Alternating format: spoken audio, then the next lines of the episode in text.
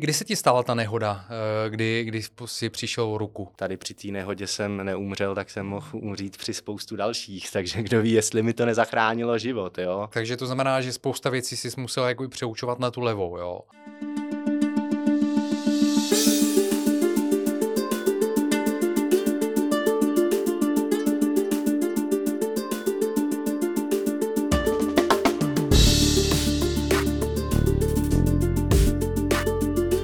Přátelé, vítám vás do dalšího pokračování Athletic Longevity, podcastu o sportovní dlouhověkosti, ve kterém načerpáte svěží elán a inspiraci.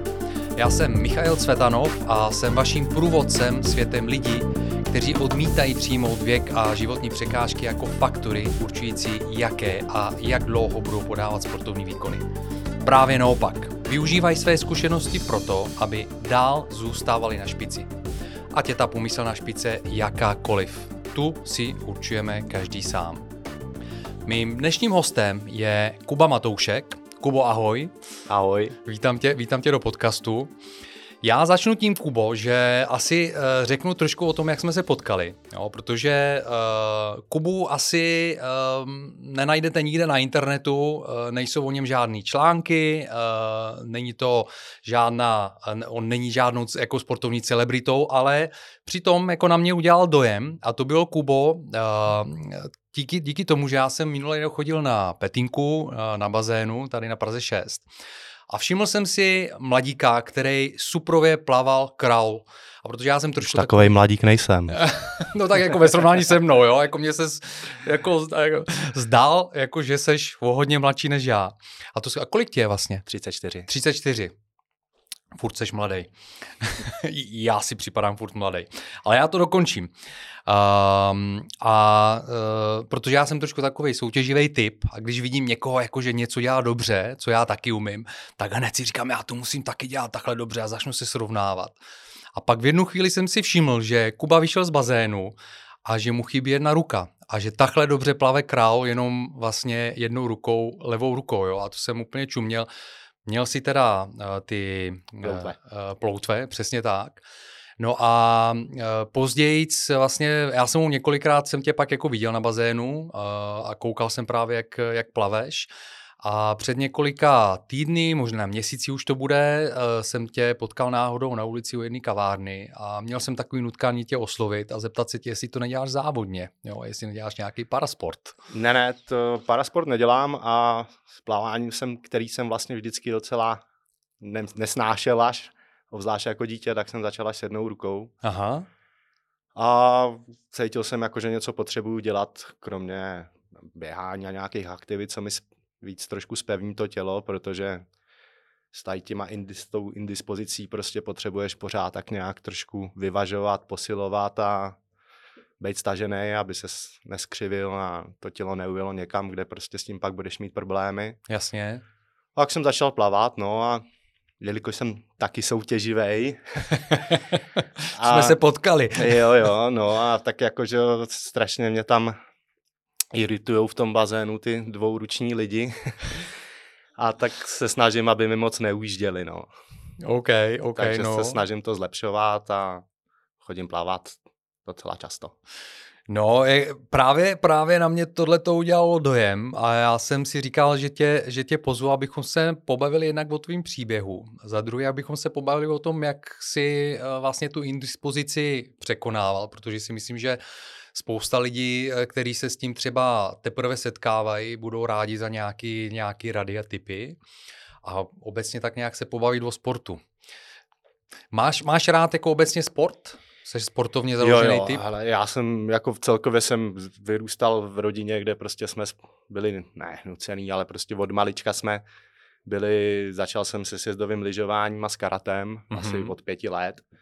Jo, pak, pak jsem pokračoval, já nevím, to sjezdový lyžování a karate jsem dělal souběžně takových dva, tři roky na, sjezdová, na sjezdový lyžování, to nebyly v naší rodině peníze, to je jako strašně drahý sport a okay. tenkrát býval možná ještě dražší mm-hmm. díky nedostatku toho materiálu a prostě některé cenové relace se úplně nezměnily, že jo, ta celoročka tenkrát nestála o moc víc než dneska, no. Mm. Takže jsem dostal na výběr v úvozovkách a zůstal jsem u karate. Jo, a to jsem, to jsem pak dělal hodně dlouho, hodně dlouho, Jo. asi do 16, 17, pak jsem už tam se necítil tak spokojený, jak jakoby s pravidlama a s tím, kam se ten sport ubírá, tak mm-hmm. jsem Mhm. přešel a začal jsem dělat nějaký kickbox, karat, Mhm. mm-hmm. uh, tajský box. Mhm. No a pak přišla jako sportovní vejška, kterou jsem teda kvůli tomu zranění nedokončil, ale celkově vlastně jsem celý život byl mezi těma sportovcema a jsem z Krkonoš, z Trutnova, takže tam celkově jako ten sport hodně kvete. Já nevím, cyklistika, horolezci, ale i ty klasický sporty, ty prostě fot, fotbalisti, hokejisti, člověk měl tyhle lidi ve třídě a vždycky se s nima snažili jako, že jo, dělat ty sporty ze začátku prostě jako mladí lidi, no, pořád, pořád jsme někde byli, lítali, jako co se dalo, jak jsme mohli, no. Jasně, jasně. Takže sport rozhodně jako mě provázel rozhodně jako celý mládí a asi to byla jako jedna z těch nejdůležitějších věcí, no. Asi, Mhm. Než tě začnou zajímat holky, tak to bylo hlavně o sportu. Rozumím, rozumím. A kdo, kdo tě k tomu sportu vedl tady, teda jako z rodičů? Jsou oba rodiče Oba, sportovně? oba, Jo, oba. a jsou dělali nějak jako závodní sport na vrcholový úrovni nebo něco? To, to ne, to ne, Mhm. mm-hmm. jak, oni jako asi k tomu neměli úplně životní, životní podmínky, Mhm. mm-hmm. když máma hrála nějaký právě volejbal, chodila lyžovat, táta měl zase vztah k těm bojovým sportům, ale úplně závodně to asi nikdy nedělali, no, ale mm-hmm. Mhm. měli to vždycky v sobě taky, no. Jasně, A jasně. i- myslím, že i geneticky, jakože jsem po nich podědil to nejlepší, jako takovou, takže jsem na to byl připravený. Rozumím, rozumím. Uh, tak ty jsi dělal karate docela dost dlouho, jestli jsi to dělal do 16, ale říkal jsi, že od nějakých pěti let si začínal plus minus. No, no, 16, No. 17 a Mhm. to jako hodně intenzivně, že jsme jezdili vlastně na závody. Mhm. Každý druhý víkend, tři, čtyři soustředění ročně a rozhodně hodně dlouho a hodně intenzivně, no. Mhm. Co, ti, co ti dalo karate jako do, do života? To je takový sport, který je vždycky spojený nejenom jako s nějakým sportovním výkonem, ale i, i hodně s uh, nějakou mentální připraveností obecně a vůbec jako posílení celého člověka. Ale dalo mi to hodně, jako vlastně jsem tím žil celý mládí, ono, jako, že jedna věc je ten sport a druhá věc je prostě ta komunita, že jo, a ta Hmm. parta. My jsme tam měli jako skvělou partu a, a takže to, byl, to, to je jedna věc. Druhá věc, jak říkáš, trošku se tam mluví o tom, že bys měl mít nějakou zodpovědnost a nějak se chovat, protože Mhm. prostě musíš uvažovat že jo, nad tím, co děláš a nad tím, že když by přišla na nějakou situaci, na kterou doufáš, že jako nepřijde mimo to sportovní pole, že bys mohl někomu ublížit a je to nějakým jako celkovým, celkovým asi trošku přemýšlení. A třetí věc, co tam bylo jako dobrý, bylo, že u těch bojových sportů tam se jako klade trošku jako větší důraz, bych řekl, než když jsem pozoroval moje, moje třeba vrstevníci, co byli třeba běžkaři, že jo, a tak, tak takový ten, jsme se jako vlastně víc zabývali jakým tím servisem toho těla, jo, Mhm. mm-hmm. naučit se správně protahovat, přece jenom, že jo, ty dynamické pohyby jsou nebezpečnější, že jo, takže jako přistupovat k tomu správně, rozehřát se, před tím výkonem protáhnout se a pak to samý nějaká regenerace. Měli jsme trenér, trenéra, který jako se tady o to docela zabýval, takže Mhm. mm-hmm. tady v tom, v tom to bylo hodně, jako do- dost hodnotný, no. Jasný. A mimo to karate teda musím říct, ale to asi dřív bylo jako tak nějak běžný, že Mhm. mm-hmm. to nebylo jako samozřejmě karate, že jo, byl náš jako hlavní cíl, ale prostě po tréninku třeba bylo 15 minut, kdy mezi tebe hodili balon, hrál se fotbal, hrál se prostě basketbal, hrál se florbal prostě a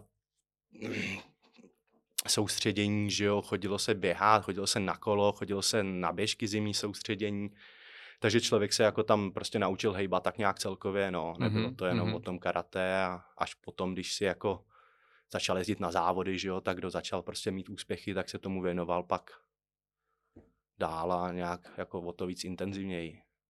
Proč jsi začínal s karate? Vlastně ty jsi byl hodně malý, takže tím pádem asi, asi někdo tě tam dovedl. Jako jo, nebylo jo, to, prostě mě přihlásili v pěti letech na karate. Táta se tam znal ještě právě s jedním tím trenérem, Mhm. mm-hmm. takže Jasně, jasně. tam no. jsem nějak zvlášť nedostal na výběr, ale ne, ne, že bych si chtěl stěžovat. No. Ono prostě, když mladý, malý kluk takhle začne něco dělat, tak má tam tu správnou partu, tak to prostě chytne ten drive a pak už jedeš a nechce se ti jo, z toho ven. Jako. No já se ptám z toho důvodu, protože uh, spousta, spousta lidí, ale to jsou možná jako to jsou starší kluci, uh, začínají karate, protože se cítí ohrožení, někde třeba někdo jim dal do držky, tak oni prostě jako si chtějí, se chtějí pomstit, tak začnou s karatem a tam narážím na to, co si říkal, jako že v podstatě to karate začíná s tím, že eh, člověk má pocit, že se, to je můj dojem, jo, a z toho, co jsem vlastně mluvil s jinýma lidma, který to mají podobně, že se učí v podstatě jako se bránit a, a, a práce a být, být jako silnější jako obecně fyzicky v tom životě a pak najednou začne zjišťovat, že s tím uh, mu narůstají obrovsky ta zodpovědnost vůči životu, vůči jiným lidem, protože najednou je vyzbrojený něčím, co vlastně opravdu může ublížit. A pak tam dochází na to, že začneš přehodnocovat vlastně celý ten přístup k tomu sportu a proč to děláš a stane se to takovou tvoji jako zbraní, kterou ale nechceš, nechceš používat v podstatě, jo? nebo pracuješ s tím, abys si ji nepoužíval, abys neublížil. No jasně, to, že prostě tak jsme lidi, jako člověk se do takových situací jako v civilizovaném světě pochopitelně vůbec nechce dostávat a na to nemusí být tam, že jo, vždycky může vzniknout neštěstí, někdo prostě spadne, dá si hlavou o něco ostrýho a, a končíš jako i bez, bez nějakých jako bojo, bojových umění, no. A na to přesně jako když máš zkušenosti s, už s nějakým prostě fightem a s tím, jak ty věci fungují, tak asi o to víc si to umíš představit a vidíš, jak je to jednodušší, aby dospělo k nějakému úrazu. No. A hmm, pochopitelně hmm. samozřejmě máš nad tím větší kontrolu, ale nechceš to dělat jako to, no, mezi lidma. Jasně, jasně. Já jsem teď nedávno poslouchal jednoho experta na bojová umění, takový, ne, nespomenu si teď jako na to jeho jméno, eh, na, na Instagramu, ale mluvil právě o tom, jak, jako, jak se chovat prostě v takových situacích jako fightových na ulici. Jo? Mm-hmm. A on říkal, že vždycky jako, že, a on je hodně zkušený, dokážu si představit, že dokáže převalcovat spousta, spousta jako eh, soupeřů. A on říká, hele, vždycky, když se dostane na takovéhle situace, tak nejlepší věc je prostě utéct, jako jo, vyhnout se tak prostě. Tohle nás učili od malého dítěte. Přesně vždycky tak. jako nám první, co nám vtloukali do hlavy, dokávat jako můžeš, tak se ta situace řeší útěkem. Jo, a až když jo. nemůžeš, tak přijde na to, jako, že se začneš bránit a Přesně tak, no. že začneš používat něco z toho, co umíš. Co no. umíš, jo, tak jo. Doufám, že to teda, jestli, ti to, jestli jsi tohle od něj slyšel, tak jo. snad se pořád tohle to jako vyučuje. No. Jo, zdá se, že jo. A ještě jiná věc, když ještě můžu na chvilku zůstat do toho karate, mám kamaráda, který dělal taky jako karate celý život a, a ten mi říkal jinou věc, že Eh, a dává mi to naprosto smysl, že všichni ti uh, mladí karatisti začínají s tím, že mají tu vizi toho black beltu. Jo? Jako všichni chceme prostě ten černý pásek. Mm-hmm. A postupně, jak se blížíš k tomu černému pásku, tak vlastně začneš zjišťovat, že ho dostaneš a pak je to o tom, že uh, bojuješ, aby vybledl, aby vybledl zpátky do té bílé, jakože v podstatě nevíš už tomu vůbec žádnou přidanou hodnotu, že to je jedno, jakože černý nebo jak má nějakou barvu. No, já, my jsme tohle to se k tomu dostali jako, ale naprosto, jako máš naprostou pravdu v tom, že když s tím začneš, že jo, a vidíš tam ty mistry s těma černýma páskama, tak ho pochopitelně chceš taky, no. Jasný. Ale jelikož my jsme to karate brali do závodně a tam najednou si prostě zjistil, že jo, máš prostě v karate, aby jsme to uvedli na pravou míru, tak máš uh, katu, mm-hmm. sestavu technik, kterou předvádíš a pak kumité zápas se soupeřem. Jasný. A ty pásky se jako uh, sbírají především tou katou a těma sestavama technik a tam se prostě skládají jako ty zkoušky, někdo tě hodnotí a když to předvedeš správně, tak dostáváš ty vyšší pásky. No. Ale co se týče jako toho kumité, jestli se to teda nezměnilo, popravdě to zas nevím, tak tam je to prostě úplně úplně jedno. Tam prostě, když budeš dobrý, tak s bílým nebo s o fialovým, oranžovým páskem můžeš porazit někoho s černým páskem. Vůbec to nemusíš skládat ty zkoušky, jo. A nám, nám šlo víc o to kumité, takže potom, co jsme tu jako, že stárli, mm-hmm. tak jsme zjistili, že jako chceme zápasit a jestli máme pásek prostě jakýkoliv, tak to nám je úplně jedno. No. Jasný, jasný. Když pak asi seš k tomu taky trošku tlačený, jako abys třeba ty pásky zvedal, abys dělal ten dobrý příklad pro ty mladší, že jo. No, ale pásek mě jako přestal zajímat docela rychle. Jasný, jasný, rozumím, rozumím. Super, tak jo, tak děkuji, děkuji, že jsme se mohli takhle dotknout neočekávaně eh, karate, což je pro mě jako vždycky velmi zajímavý téma, jak vůbec bojová umění. Nicméně, to zdá se, že vlastně i to karate, jakým způsobem tě to karate vychovávalo, tak tě připravoval na tu životní zkoušku, která vlastně jakoby následovala někdy. Kdy, kdy se ti stala ta nehoda, eh, kdy, kdy jsi přišel ruku? No, ono to má jako prakticky takové dvě etapy, Aha. když jsem přišel o ruku. A první etapa, první jako to, že mě srazilo ve 20, možná to byl nějaký přelom 20-21, tak mě srazilo auto při mm-hmm. tréninku na kole. Mm-hmm. A ta nehoda prostě dopadla jako tak zvláštně specificky. Samozřejmě mi neurovala tu ruku rovnou, to bych tady asi nebyl. Ale bylo to jako hodně nebezpečný a spoustu lidí by takovouhle nehodu nepřežilo. Asi a díky té fyzické připravenosti mm-hmm. jsem to přežil prakticky v pořádku. Ale kvůli tomu, že se mi prakticky nic nestalo v té ruce, žádná zlomenina, žádný jako ten prostě defekt, tak to nevydržely nervy a vytrhalo mi to nervy z míchy. Což okay. zní jako dramaticky, ale Aha. se mnou prakticky nic nebylo, jenom jsem nehejbal s rukou mm-hmm. a tu ruku jsem měl teda obrovskou, nateklou jako to a ještě vlastně byly první nějaký dva, tři měsíce v nevědomosti, že mi řekli, ale možná jenom máš tak obrovský otoky, tlačí to na ty nervy, uvidíme, až splasnou otoky, co s tebou mm-hmm. je. No. Mm-hmm. Tak otoky splaskávaly, ruka se nehejbala. Pak se to začalo řešit, zjistilo se právě, že to asi bude to nejhorší, co může být. Tady ty nervy vytržený z míchy, nejhorší je to, mm-hmm. protože nerv vytržený z míchy už nedorůstá. Když se ti přeruší někde jinde, tak ty nervy prorůstají zpátky do těla. To je jako přirozená reakce. Nicméně prostě, jakmile to jde přímo z té míchy, z těch kořenů, tak už nedorůstají zpátky do těla, což znamená, že ta ruka byla mrtvá. Mm-hmm. Pak zase díky nějakým doktorům, který eh, asi na tu dobu se to nedělalo úplně běžně, byli trošku pokrokoví, tak mi nabídli operaci renervační, takovou složitou, což znamenalo nahradit ty nervy nějakým způsobem eh, který bude možný, což mm-hmm. oni zjistí vlastně nejdřív tě rozpárají, zjistí, že to opravdu je tak, jak si myslej. Jo, jo, jo. A pak začnou hledat nějaké řešení, což bylo třeba to, že mi vypreparovali nervy z mezižeberních svalů a přešili mi je do bicepsů s tím, že ten mozek jako prohodí ty cesty a začne fungovat. Takže byla tohle renervační operace a pak hodně dlouhý v období eh, rehabilitací. To bylo třeba no rozhodně nějakých 5-6 let operací, ta rehabilitací a tu ruku jsem měl v ortéze svázanou, přes den, na noc jsem jí dal ven, ale byla to vlastně taková mrtvá váha. A nějaký pokroky se prostě staly. Jo, mm-hmm. začal jsem třeba ten biceps, jsem dokázal lehce zatnout, ale nebyl z toho žádný reálný pohyb a hlavně to byla fakt jako prostě po těch letech ti to vadilo a celých těch sedm let jsem jako nesportoval. To... Sedm let to probíhalo ta Sedm vlastně nebo osm let, mm. no. A vlastně mm. potom už v posledním roce jsem tak trošku jako čekal na amputaci, nebo jsem, rozhodnul jsem se, mm-hmm. šel jsem za tím svým neurochirurgem a prostě to nějak skonzultoval a už jsme se jako vlastně dohodli na tom, že se to zlepšovat nebude, že tam jako nějaký proběhly, eh, proběhy pokroky proběhly, ale Jasný. vlastně, což, což i tak je to zázračný, jo, že mozkem jako ti to takhle mozek ti to přepne a nějakým nepotřebným nervem z mezižeberních svalů najednou zatneš biceps, dobrý, ale reálný pohyb z toho nespěl a mě už to jako po těch sedmi, osmi letech hodně ubíjelo, že jsem byl naprosto bez pohybu. Mm, mm-hmm taky jsem během těch jakoby sedmi, osmi let nežil úplně zdravě, takže, to, takže se to jako začalo projevovat, začal jsem to na tom těle cítit, no i když jako hodně si to bralo z těch minulých let, jako když jsem sportoval, to tělo to vydrželo. No a pak jsem se rozhodl pro tu amputaci, což je ta druhá fáze a pak vlastně už jsem se tak nějak začal vracet do toho sportovního života a okay. trošku změnilo jako to Jasný. No tak to je, to je jako docela, docela dlouhá doba, jako 7-8 let, jakože nějakým způsobem prostě s ním pracoval.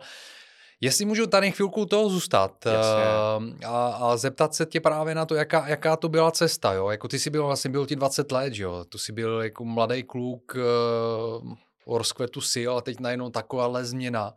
Jaký, jakým způsobem jsi to zvládal jako psychicky? Jo, velice blbě, nebo víš, ono totiž je, je to takový, že jo, asi jestli jako něco nám formuje to přemýšlení, tak jsou to zkušenosti. Jo. Mm-hmm.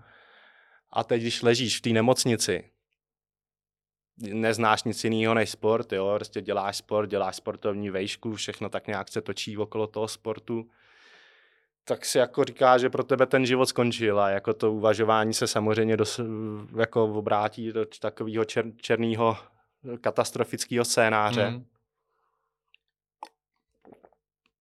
Ale pak je prostě potřeba jakoby získávat ty zkušenosti, které tě zase jako vracejí tam, že, že to není. Jo. Takže když jsem třeba vylez z té nemocnice, tak mě kluci vytáhli na festiák a teď prostě tam stojíš jakoby s tou jako jednou rukou s tím, že ten život tvůj skončil a najednou vidíš, že ne, že tam jako i stejně jako dřív stojíš, dáváš si pivo, kecáš s kamarádama, posloucháš hudbu a už najednou jako pro tebe ten život je jako zas o něco představitelný, no, ale je to vlastně taková jako dá se říct tabula rasa, jo, protože mm-hmm. prostě ty nemáš zkušenosti o životě s jednou rukou a nedokážeš si ho představit.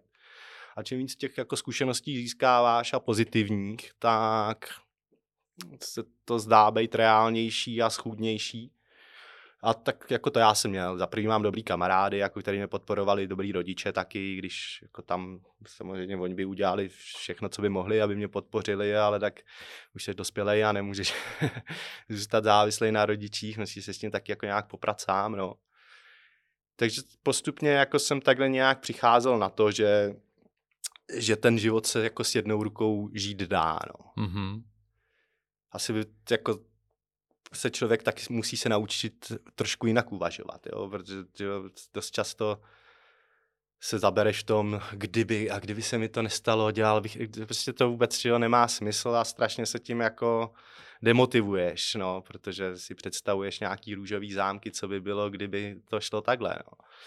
Takže jako ta moje rada pro tady to je prostě nabírat ty nové zážitky, nové zkušenosti a to tě mm. postupem času utváří a pomáhá ti to, pomáhá ti to zvládnout, no. Co ti pomohlo nejvíc uh, se tomu otevřít? Jako já chápu, že to byl nějaký, nějaký ten, jako byl to postupný proces, že jo, si říkal. Uh, ale nějaký, nějaký, nevím, co, co ti pomohlo prostě se tomu jako podat a říct si jako OK, je to fajn, jako jdu dál. Oh, no, tak jako určitě těch věcí bylo víc, že jo, a jak říkám, s každou další, s každou další věcí to jako sídlem roste chuť, to prostě nějak jde dál, třeba, no, ale určitě třeba našel jsem si novou holku.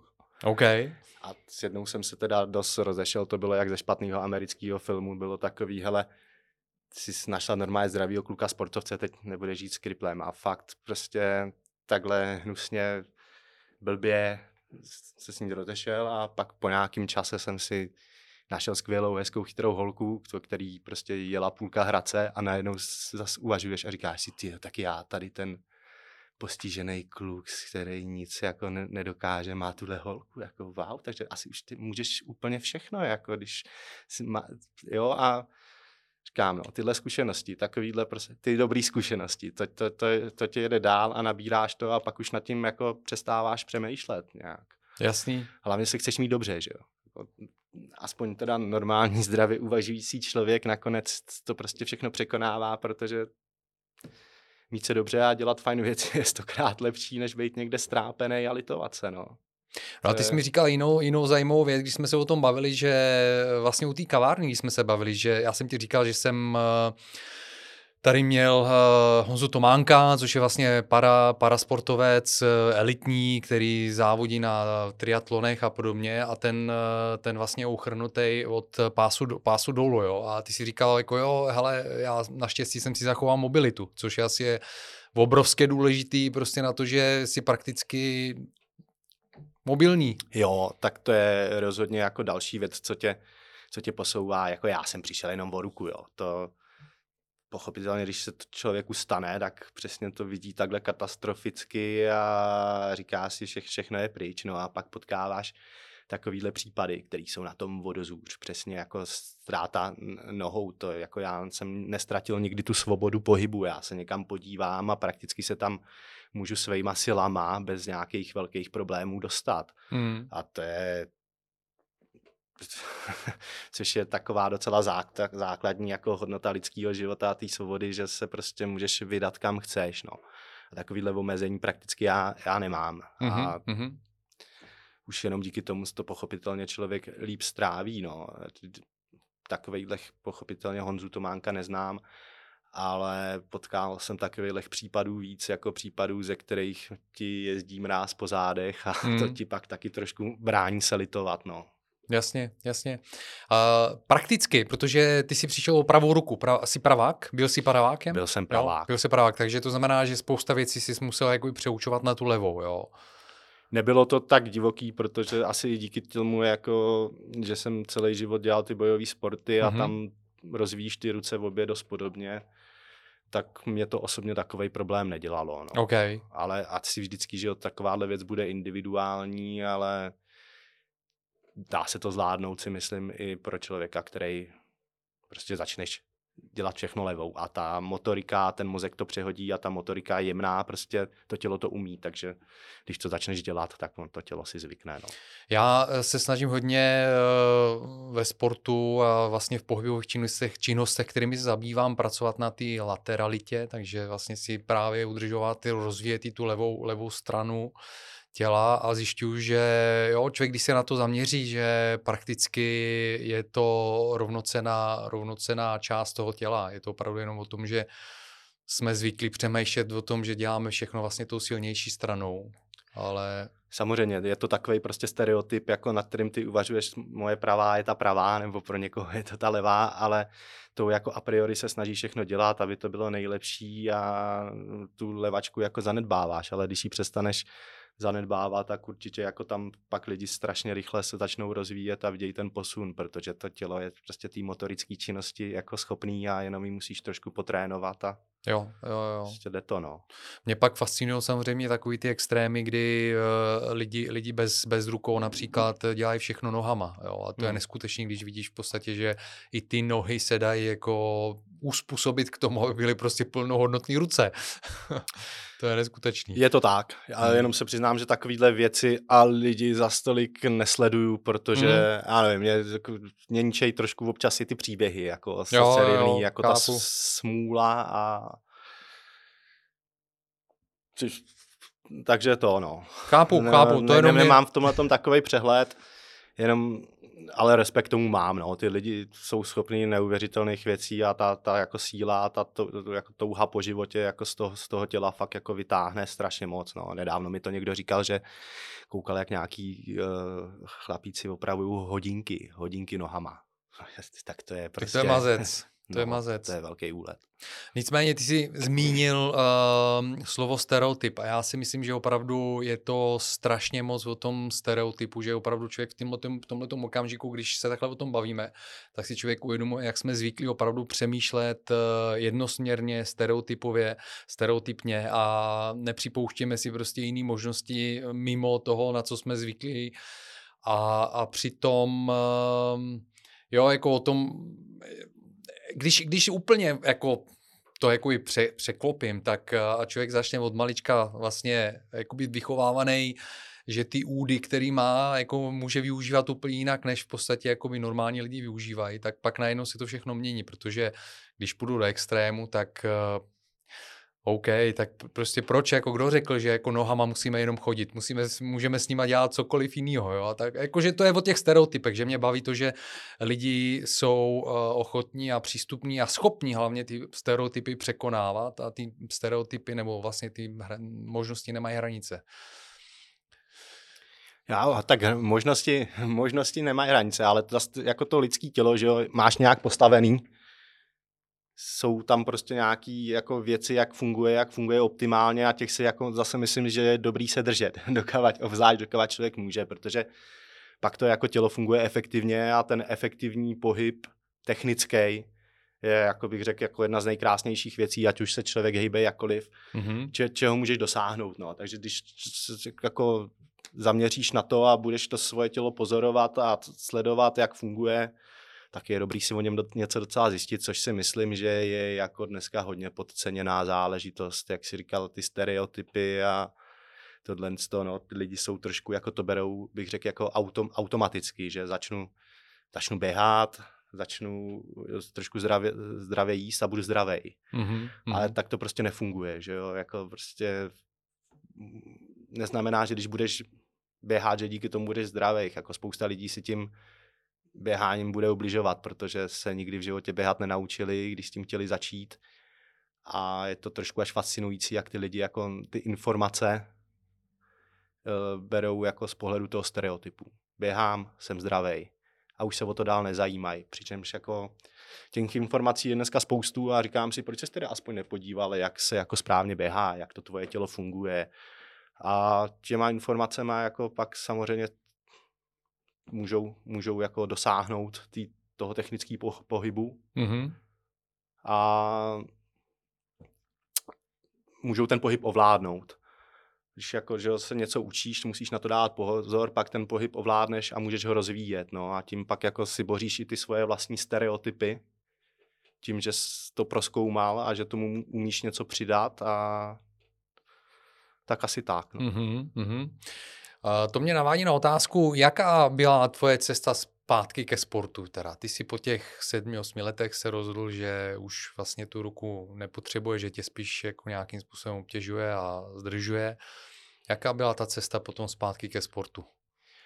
No, tak jako bylo to docela jednoduchý, protože mě to opravdu už nějakou dobu vadilo, to, že prostě nemůžu sportovat. To, že každý den stávám z postele a vysí za mnou vlastní ruka. Takže jakmile jsem o ní přišel, pak samozřejmě ještě po té amputaci nějaký častý rekonvalescence, kdy prostě ti to eh, musí ošetřovat ten pahejl a obvazovat, ale jakmile mi řekli, že dobrý, srostlý, tak jsem si prostě koupil kecky a šel jsem běhat.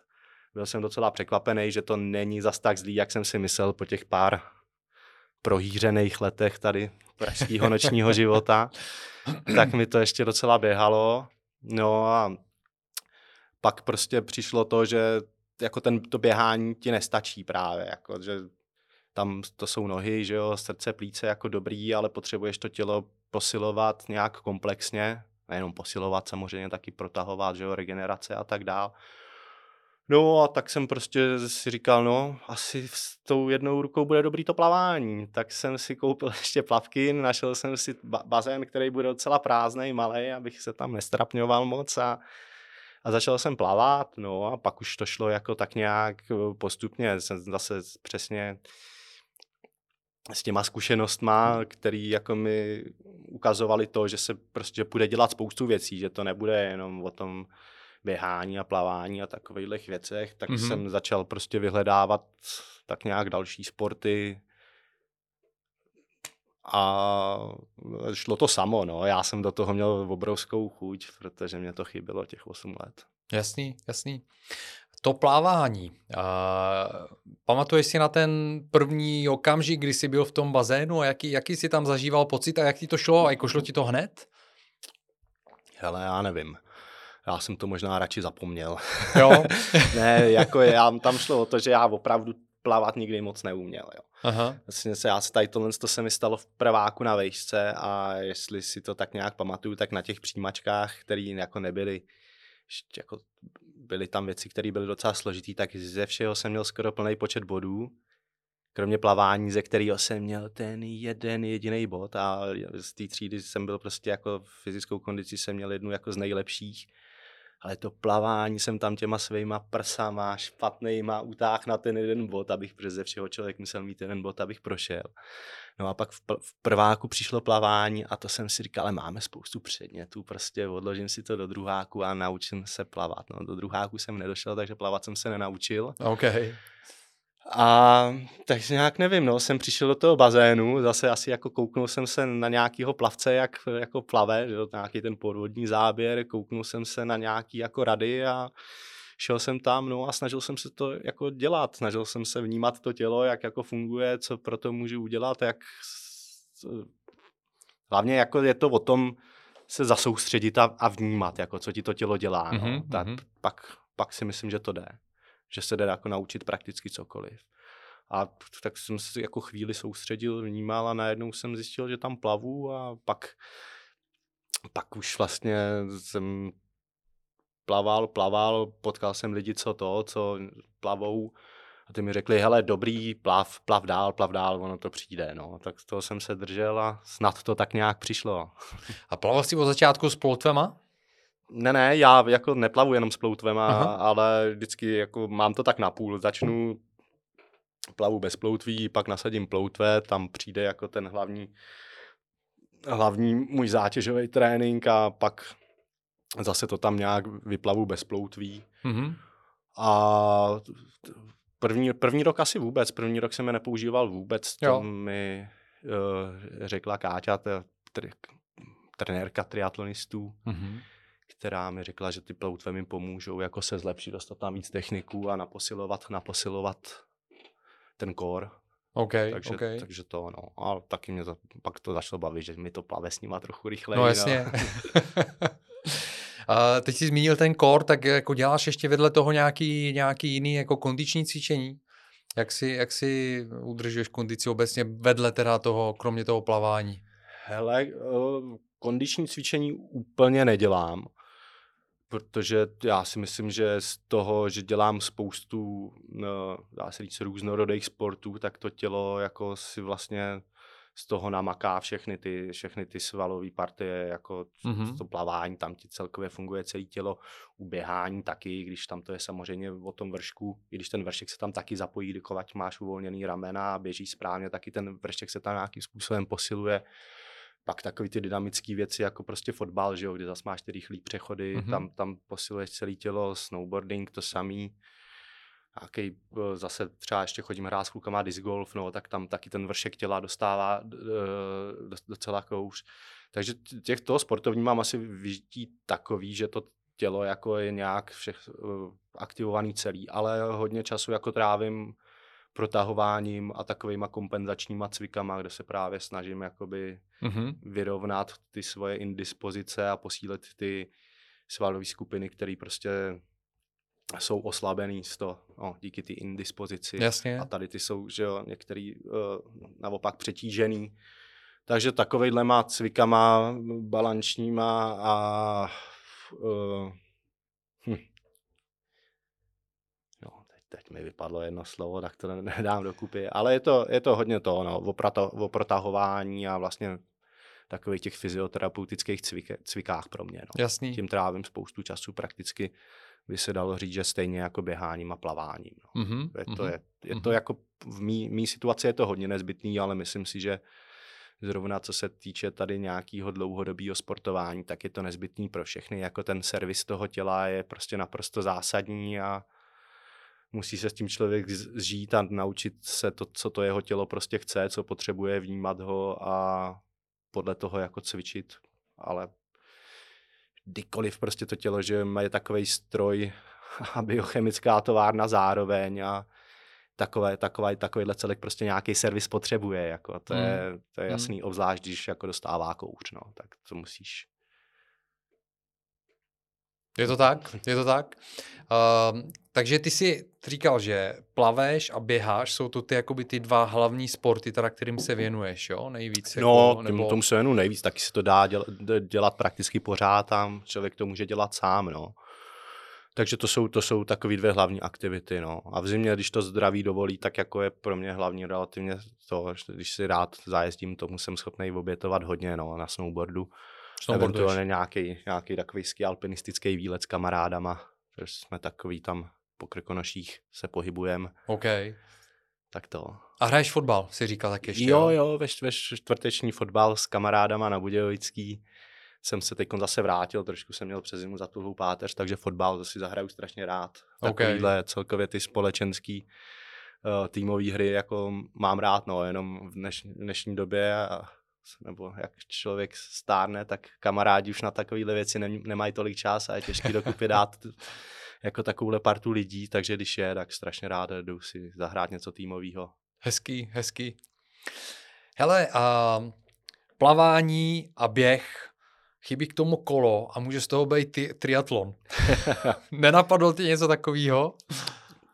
Uh, taky mě to napadlo a taky jsem slyšel o nějakým klučinovi, který jako jezdí s jednou rukou na kole, je velice dobrý, má tady, jezdí v okolo Čech, jakože prostě hodně, hodně dobrý cyklista, no. A asi mě to jako napadlo, jenom nemám tolik potřebů. Mm-hmm. Dělám toho hodně a taky jako, že člověk bojuje s časem, musí dělat jiné věci než sportovat. No. A ani bych se jako po své zkušenosti, nebo po své zkušenosti, ne, že bych se nechtěl vracet na kolo, nechtěl bych se vracet na kolo, protože vidím, jak, okay. jak ty lidi řídějí a to je fakt jako zhovadilost. Takže prostě na silnici na kolo, na tož tady u kolo Prahy by mě asi nikdo nedostal a nikdy by bylo uh, kolo pro mě jakoby postavený nějak speciálně, mm-hmm. tak tak asi bych nechtěl. No. To asi chápu, no. To asi chápu, jakože to je, mám asi z toho podobný pocit, asi kromě nějakých cyklostesek, tak úplně si neumím představit jezdit po silnici někde. To mě přijde opravdu držku. Mně se to jako stalo na horském kole, takže taky jako a priori, kdybych se vracel, tak tak jako na horský kolo, ale většinou i tak na tom horském kole, když jezdíš od baráku, tak vždycky někde se po té silnici kus dostat musíš, no a mě to jako to, Jasně. Jak, to, jak lidi řídí, mi přijde opravdu jako, nevím, nere, nereálný, bez jakýkoliv respektu, že se může něco stát a k respektu k lidskému životu, takže hmm. tady bych se fakt prostě nechtěl pohybovat na kolena Ale silnici. já ti rozumím a já jsem to ani tak nemyslel, jako jednak OK, ano, s kolem, jako myslel jsem to prostě ten triatlon, ale... No to bych tomu, já to chápu, to bych obecně ale... závodně, jestli bys nechtěl jako třeba, tě nenapadlo jako zkusit třeba plavat závodně, jo, nebo něco, protože mm, jako mně přijde, mně přijde opravdu, že jak jsem tě viděl, jako že prostě seš jako fakt dobrý, že máš prostě dobrý styl, že dobře plaveš, když jsem si vůbec nevšiml, jakože až když jsi byl venku, jsem si všiml, že vlastně jako uh, máš tu indispozici, jo, jinak vůbec bych jako neřekl, když jsem tě viděl ve vodě, jo, tak... Uh... Jo, tak jako určitě jsem nad tím uvažoval, ale asi bych asi jako pořád líp běhám, než plavu, takže kdybych se k něčemu jako vracel, tak by to byl asi, asi, asi jako běh, než jako nějakým závodění, tak by mm-hmm. to mhm. byl asi víc běh než plavání. Ale to no, to prostě vím, jak tohle funguje, prostě je to celý, musíš najednou změnit celý svůj život, no. Mm-hmm. A dát to tam, no. A taky už jako mladý pořád jsem, ale ne nejmladší. takže takže bych teď musel jako asi nějak hodně rychle překopat svůj život. To znamenalo, znamenalo by to samozřejmě i nainvestovat do toho asi dost peněz, že jo, protože Zvlášť já bych potřeboval dost konstantní fyzioterapeutickou péči. Okay, Mě jako okay. třeba nefunguje ramení sval, mm-hmm. tím pádem takový ten pohyb, ty otřesy, všechno držejí tady svaly krku, který mám jako vlastně skoro pořád přetížený, Aha. když se je snažím uvolňovat. No a jako vzniklo by z toho pochopitelně dost dílčích problémů, který bych musel řešit a nevím, jestli na to mám chuť a jestli se to s mým věkem jako vyplatí, no, ještě do toho jít. Takže samozřejmě přemýšlel jsem, ale nic jsem nevymyslel. Jasný. ale rozumím tomu, jako naprosto vidím, že tam jsou jako praktické věci, které tě nějakým způsobem ehm, v tom omezují, anebo respektive, že by se museli překonávat. Takže to naprosto, naprosto tomu rozumím. Um, ono jde i o to, že já jako docela mě baví prostě dělat ty věci jako trošku různorodě. Nebo mm-hmm. prostě jednou jdeš na fotbal, jednou si zaplaveš, jednou vyrazíš s klukama na disc golf a jednou zase jdeš, napadne sníh a jedeš si zajezdit. Jako tohle, to, tohle to mě asi baví víc, než vyloženě jako prostě otrocky tu jednu věc na to šplavání, jako od kachličce ke kachličce. no, a ještě k tomu to ranní stávání. Já jsem nikdy nebyl moc ranní ptáče, takže jako ta, ta rozmanitost, no, tom, to, to, mě, to mě baví určitě víc a myslím si, že bych asi jako nebyl úplně spokojený to, no, s tím takhle dělat jednu věc a ještě relativně jako nekreativní, což to běhání a plavání prostě není tak kreativní jako třeba bojové sporty nebo jako ty skupinové věci, aspoň aha, teda z, aha. z mýho pohledu. Takže to, no. Co bojové sporty mimochodem? Zkoušel jsi něco ještě potom, jako když se vrátil zpátky ke sportu? No, to je jen tak jako pro mě, no. Vždycky Mhm. přijedu k nám, k nám uh, domů do Trutnova, tak ještě pořád máme v garáži hák a boxovací pytel, tak si to tam vždycky pověsím a trošku se na tom vyřádím. A to mi tak nějak stačí. Nějaký kopy a tak. Přesně. Strašný peklo tam jedu, ale nikdo to nevidí. no vidíš, tak to není, to je dobrý, to je dobrý. Já, já totiž, já taky zkouším eh, se naučit kopy. Já jsem eh, dělal gymnastiku, vrátil jsem se ke sportovní gymnastice teď, takže už pár let jako chodím cvičit, eh, takže jako docela mám protažený nohy a, a zkouším se právě učit, učit kopy a, a furt nemůžu najít nikoho, jako kdo by mě to naučil. tak můžeme někdy zkusit kopy. Jestli bys Jo, mohl ukázat hele. karatistický kopy, tak Myslím si, že to není problém. OK.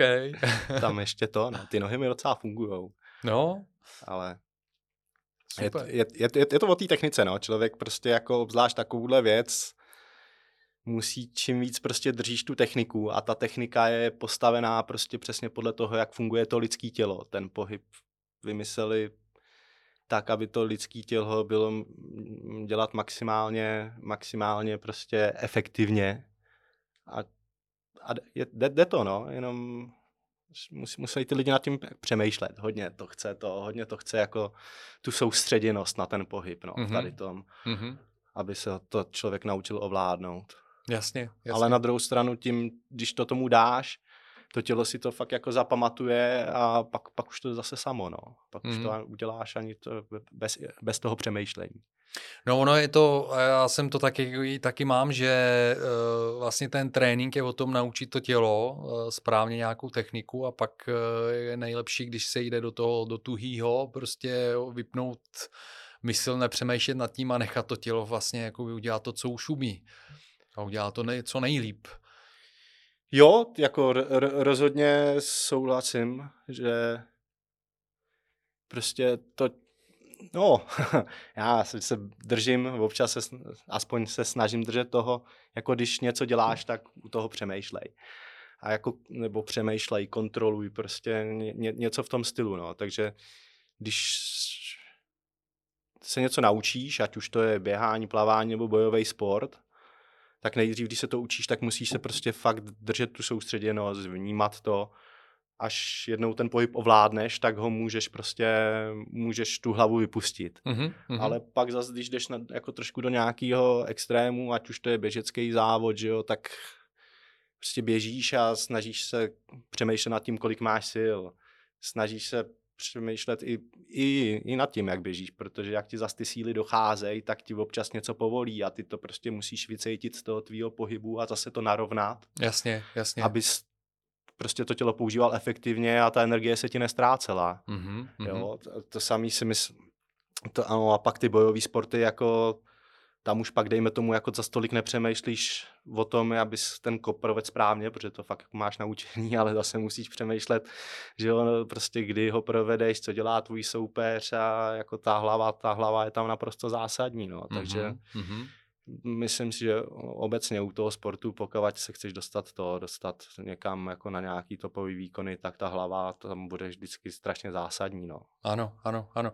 Rozhodně souhlasím a teď uh, si eh, říkal i eh, věc, která mě ne, eh, ne, připomněla nebo tak nějak nasměrovala uh, do toho, že podle mě si ukázal příklad správného používání prostě myšlení nebo, nebo, uh, nebo mozku, jo, jako přemýšlení, protože ta hlava má podle mě jako dvě strany. Jo. Jedna věc je právě, že můžeš to myšlení a tu hlavu používat jako ten právě stroj, ten počítač, který ti pomůže přesně uh, spočítat si rozložení těch sil, spočítat si to, kdy použiješ jednu nebo druhou zbraň v nějakém boji. Jo. Ale na druhou stranu, když nemáš prostě tu mysl a tu hlavu pod kontrolou, tak ty tam zároveň s tím začnou chodit ty prostě takový ty myšlenky, ty na to nemáš, dneska prostě se necítíš dobře, tak to dneska nevyhraješ a tak dále. Podle mě to je ten rozdíl právě mezi těmi šampiony a těmi, který furt se jim to jakoby nedaří prostě zlomit, je, že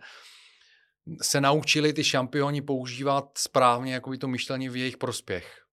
Jo, protože máš naprosto, naprosto pravdu, že ano, ta mysl má přidanou hodnotu a není to o tom prostě nepoužívat, ale používat i správně. To je to to umění, které já vidím. Jo, je to tak, no. Prostě nebo třeba u těch bojových sportů, tam je to, tam je to vůbec, no. Tak tam prostě jedna věc je, že ta tvoje mysl musí být vždycky, že do toho musíš jít trošku s takovou přehroceností, že jo, nemůžeš jít prostě do ringu s tím, že on je asi lepší a zmlátí mě. to, to, to, tam ani nelez, že jo, tam vždycky musíš jít jako, že seš ten prostě mega fighter a že všechny tam prostě to pomlátíš, ale pak nakonec, když přijdeš do toho třeba ringu, tak ta hlava tam musí být chla, jako chladná, musíš přemýšlet, pozorovat, prostě reagovat.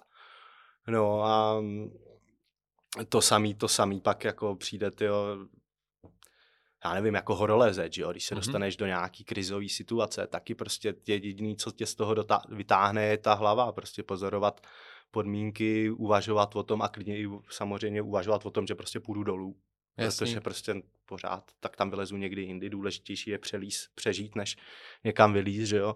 A jako ty topové výkony bez, bez té hlavy a bez toho jako chladného uvažování prostě a pozorování, ať už svého těla nebo v okolních podmínek, jako ne, ne, nejsou dosažitelný, no. Nebo hledat hodně s velkým štěstím, ale jako řekl bych, že ta hlava může být klidně až jako nějakých 40-50%. A mm-hmm. Pak některý ty lidi ještě, co, se, že jo, co jsou takový ty magoři, co se kousnou úplně jako do nějakých těch třeba extrémních jako běhů, že jo, tak tam je to kolikrát víc o té hlavě, hlavě než, než, než, u toho, než o tom, co dokáže to jejich tělo, nebo dokážou to hodně, hodně jako úspěšně překonat, tady ty krize tou hlavou, no. Pak Jasně. je otázka teda, jak moc je to pro to tělo zdraví zas, tady, co se bavíme o dlouhodobém sportování, tak některé tyhle věci jsou jako docela přes čáru, ale hlava je rozhodně jako k tomu, nedá se od toho sportu odstřihnout jako i v podle mě v tom, že spoustu lidí to má takový, půjdu si zaběhat mm-hmm. po práci, vypnu hlavu. Dobrý. To jako je fajn a je to dobrý prostředek a jako je to dobrý na psychiku, na všechno, ale musíš prostě počítat s tím, že pokud neběží správně, že zase to nebude ideální pro to tvoje tělo a že třeba jako bude trpět tvoje, já nevím, krční páteř, nárty, kolena, tohle, protože vypneš hlavu a už a nejseš takový nemáš ten pohyb, ne, nemáš, prostě ho neovládáš, mm-hmm, takže, mm-hmm. takže pak i tomu tělu jako do určitý míry ubližuješ, no. A je prostě potřeba u toho, i u toho sportu, i u toho běhání přemýšlet, abys to tělo kontrolovala, co nejméně mu ubližovalo, obzvlášť pokud jako si ten sport chceš užívat, užívat dlouho. Přesně tak. Uh, jakým způsobem ty pracuješ na, na té své technice? Pracuješ jako s někým, necháváš si u někoho radit, třeba právě v tom plavání a v tom běhu a v jiných disciplínách, nebo mm, pídíš se po těch informacích sám a jak, jak záměrně a jak uh, vědomně vlastně jak pracuješ třeba právě na té technice toho běhu například, aby jsi neublížil, abys byl lepší, abys to dělal správně tak eh, je fakt, že určitý informace jsem jako dostal v průběhu toho sportovního života. Mm-hmm. Ať už tím, že vidíš ty lidi, co to umějí, tak eh, já nevím, třeba na tý, eh, pak zase třeba nějaký, jako je potřeba i to trošku to vzdělání po té stránce toho, jak funguje to tvoje tělo, nějaká anatomie, lehká fyziologie a tohle, to, jako tohle se mi dostalo díky zase vysoké škole a pak jako spoustu informací k tomu máme, má, máme na prostě internetu, že jo? to je mm-hmm. druhá věc. A díky tomu, že ty tohle to jako větší, ve větší či menší míře máš, tak pak už jako stačí to tvoje tělo se jako soustředit a vidíš jako co je pravda a jak to funguje, že mm-hmm. když prostě opravdu ho vnímáš. Takže to dělám asi takhle, no. Snažím se jako myslím si, že mám nějaký povědomí o tom, jak to tělo funguje, jako po té anatomické stránce. Pak se trošku pochopitelně vzděláš v tom, jak tenhle ten, který prostě pohyb se dělat, jak by měl fungovat. Jasně. No a pak, když ho děláš, tak se na to zaměříš a jako ty výsledky jsou rychle vidět, že jo? Když děláš něco, já nevím, že jo, když jsou takový ty lidi, co neumějí házet, no, tak když se to naučíš, tak vidíš, že najednou házíš o strašně moc dál, no. Prostě proto, jenom proto, že jsi ten pohyb prostě udělal efektivně. A přitom jsi to udělal stejnou silou, že jo. Mm-hmm. Jo, mm-hmm. A takhle to prostě funguje u všeho, no, je nepotřeba na to opravdu dávat pozor. Jasně, jasně. Kubo, eh, zeptám se tě, eh, máš to nějakým způsobem eh, pro sebe shrnutý v hlavě? Protože vidím, vidím že máš, máš tu schopnost podívat se vlastně jako na ten život a na, na to, co se člověkovi při, přihodí v životě, na ty různé situace jako z různých pohledů, že se dokážeš na to podívat. Máš to nějakým způsobem pro sebe vyhodnocení, co ti tahle ta výzva životní tvoje ve spojitosti vlastně jako s tou ztrátou té ruky vzalo nebo vzala a co ti zase jiného přinesla do, do života? Dokážeš se na to takhle i podívat? Jo, jo, dokážu, ale jak říkám, uh, ono trošku v takovýmhle, v takovýmhle případě mm-hmm. se spíš snažíš jakoby naučit nepřemýšlet, co by, co by kdyby, jo. Okay. Ale co se to týče toho nějakého vyhodnocení, no, tak zase, když jsem měl ty obě ruce, jo, tak jsem se taky nadělal spoustu nesmyslů, hloupostí, jo, myslím si, že jestli tady při té nehodě jsem neumřel, tak jsem mohl umřít při spoustu dalších, takže kdo ví, jestli mi to nezachránilo život, jo. Na motorce jsem přestal jezdit už pár let předtím, protože to už to bych se týhle z té nehody ani nedožil, kdybych dál pokračoval na motorce. No. Některé věci pro mě jako vyloženě nebyly. okay. A takže, takže určitě mi to eh, dalo jako to, že člověk se trošku že uklidnil, začal přemýšlet, začal přemýšlet jinak, nějaký uvažování prostě odstraníš, no a asi jako v sobě taky musíš hledat nějakou psychickou sílu, abys to, abys to překonal. A to je, jak říkám, to je asi nějaká, jako nějaký způsob uvažování nový, který, který se učíš a učíš se být víc vnímavý. Asi tak, no. Mm-hmm. Ale jinak ono, tohle to bude asi vždycky pro každýho individuální a pro, pro mě osobně asi, asi jiný způsob uvažování, no. A jiný pohled na věci a možná taky větší že jo, úcta k tomu životu, kterou jsem dřív jako bral trošku lehkovážnějc. Rozumím, rozumím. Ono to přijde i věkem asi taky, no. Je to vlastně, jsi byl, hodně mladý, byl jsi hodně mladý v té době. Jo, jo. Už jsi někde jako... Rozhodně, rozhodně jako věk, prostě věk jsou zkušenosti, no. To jako nelze, asi dneska se to jako nenosí, že s věkem stárnem na to lidi zapomínají, ale je to tak, prostě čím víc zkušeností, tím víc informací a tím líp si umíš věci vyhodnotit. Je to tak. Hmm, hmm. Super, super, moc děkuju.